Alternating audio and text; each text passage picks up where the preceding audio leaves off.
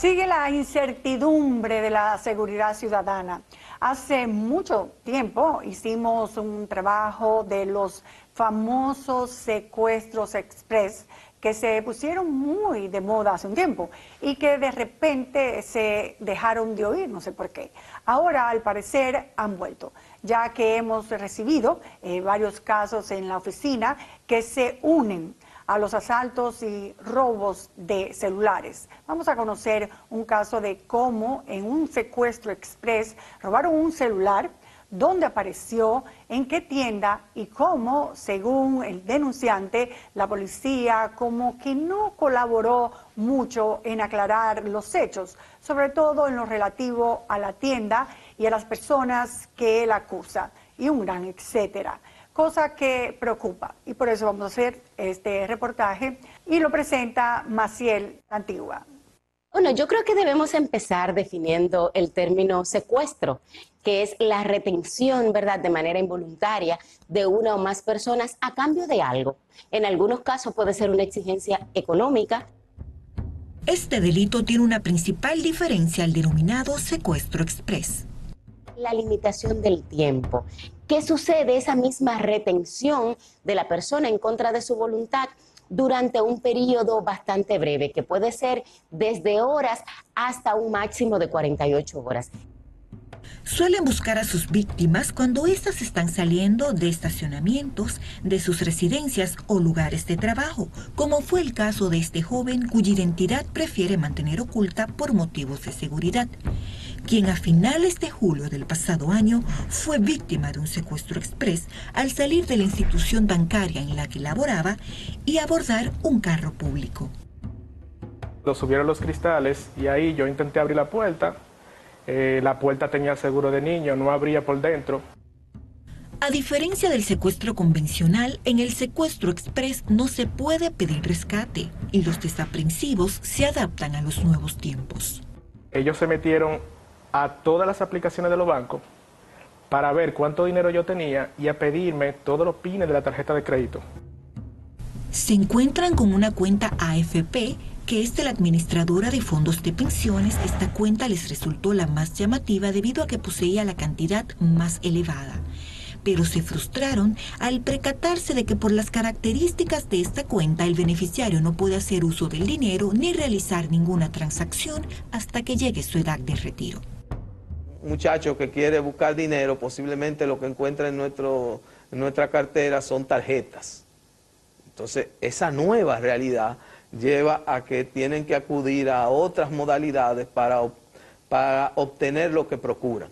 Ahí me soltaron tres horas después, tres horas después, en, eh, llegando ya a, al, llegando a Santo Domingo Norte. Entonces las personas que pueden haber pasado por esa situación, cuando hacen la denuncia generalmente vinculan el otro delito asociado. Como le ocurrió a este canadiense residente en el país, quien el 6 de junio fue víctima de un robo en su propia residencia ubicada en la caleta Boca Chica, pero también puede ser considerado como víctima de secuestro express debido a que estuvo retenido en contra de su voluntad por unas dos horas, un periodo similar al que estuvo secuestrado el otro denunciante. Durante ese periodo de tiempo en el que estuvo atado de manos y pies, le sustrajeron 50 mil pesos, su computadora y su teléfono celular sistema de justicia y seguridad revictimiza a la persona en el proceso de hacer justicia. Uno de los muros con los que las víctimas han chocado es una ley completamente obsoleta, con apenas cuatro artículos, en los cuales no figura en ningún lado el secuestro express. Nuestro marco legal solo contempla el secuestro, el cual está regulado por la Ley 583 de 1970, es decir, que tiene más de 50 años. Yo creo que es una muy buena oportunidad a propósito de que algunos legisladores se están poniendo creativos con relación al tema de prevenir casos de delincuencia y criminalidad. Esta pudiese ser una muy buena pieza legislativa en el que se sancione nuestro sistema penal este tipo de delito.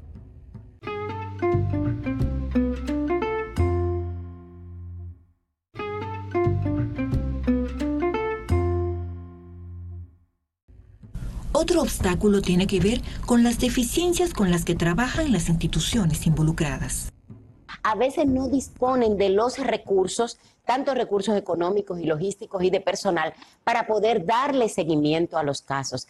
Entonces, el ciudadano a veces tiene que convertirse en cuasi investigador para poder, darle seguimiento a su caso. Y también el proceso es muy tortuoso y el ciudadano le resulta bastante gravoso tener incluso que ir en múltiples ocasiones a una audiencia varias veces y reenvíos y a veces toman dos y tres años. En el caso del joven, encontró su teléfono publicado en la página Marketplace y se dio cuenta que era el suyo porque lo estaban vendiendo en una caja que no correspondía. Analizó el perfil del vendedor en sus redes sociales y, oh sorpresa, se encontró con una foto de este junto al chofer del vehículo donde había sido secuestrado.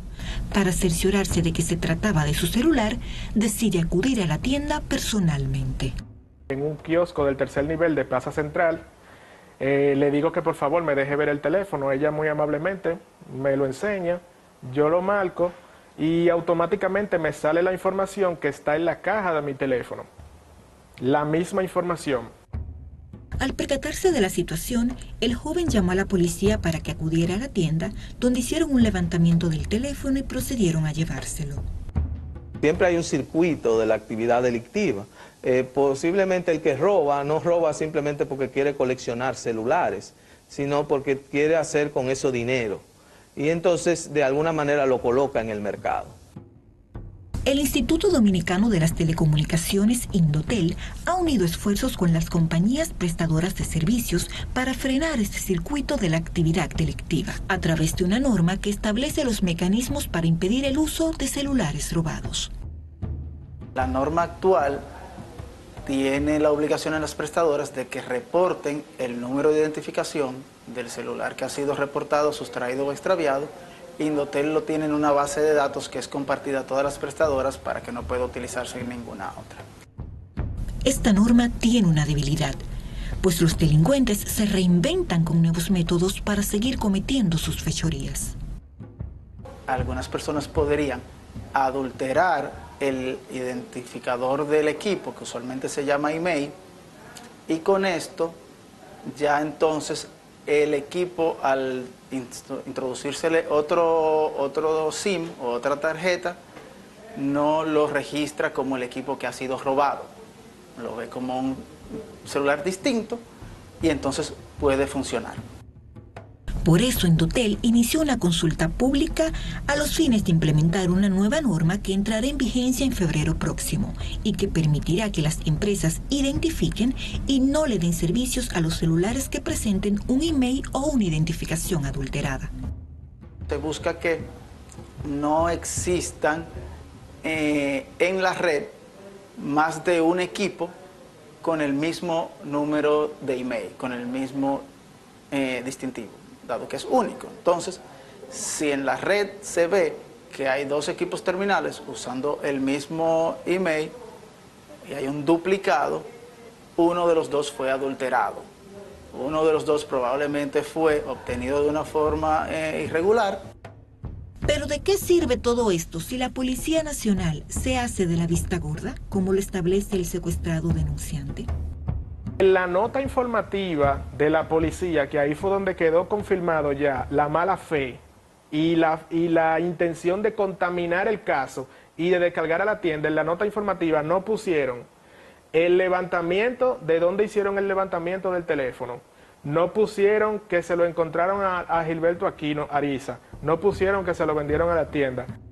Lo que se dejó establecido en la nota informativa de la Policía Nacional fue que el caso había sido resuelto, que se disponía la entrega del equipo, así como el envío del caso a la Fiscalía.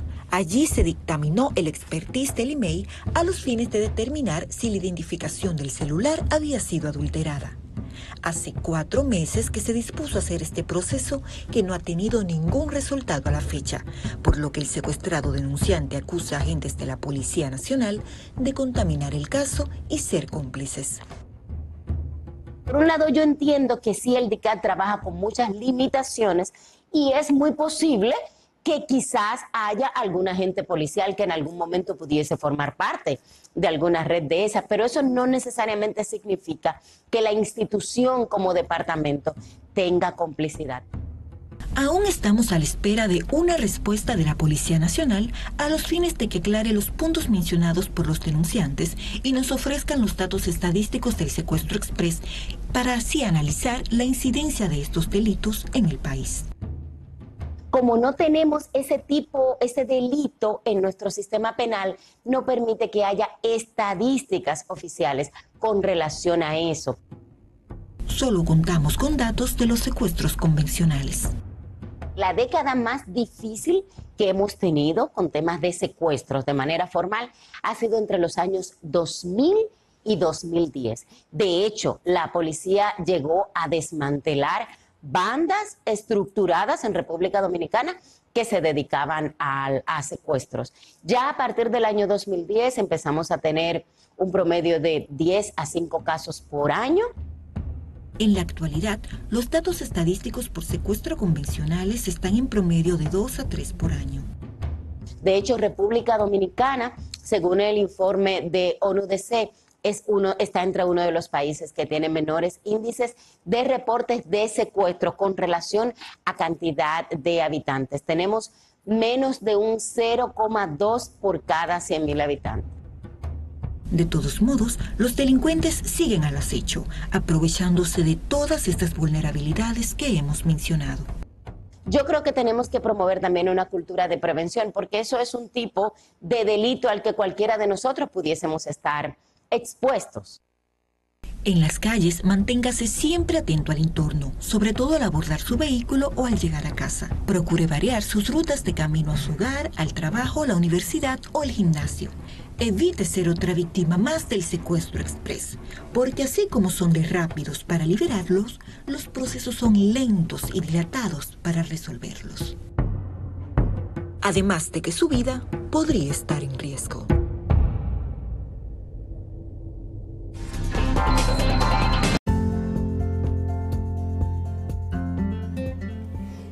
Si has llegado hasta aquí, definitivamente mi contenido te ha resultado interesante. Por favor, déjamelo saber.